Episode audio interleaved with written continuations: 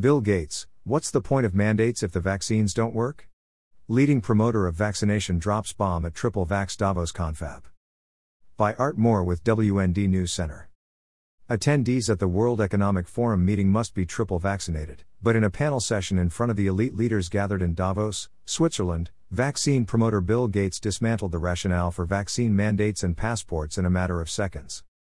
The idea of checking if people are vaccinated, you know if you have breakthrough infections, what's the point? The billionaire philanthropist said in the session Wednesday.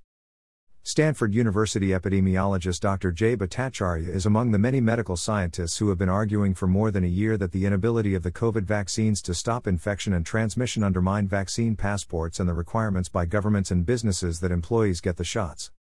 Now that it Bill Gates has seen the light on the uselessness of vaccine passports and mandates, I would like to extend an invitation to him to sign the Declaration, he wrote on Twitter. His reference was to the Great Barrington Declaration he drafted along with epidemiologist Dr. Sunetra Gupta of Oxford and Dr. Martin Kulldorff, then of Harvard.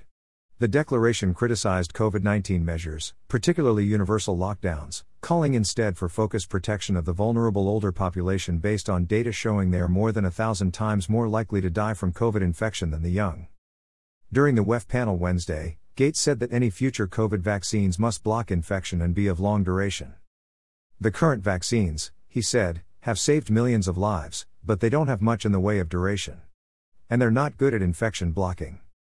Davos attendees must be tested for COVID 19 both before and after the five day event, along with being fully vaccinated, which means two doses and a booster shot, CNBC reported.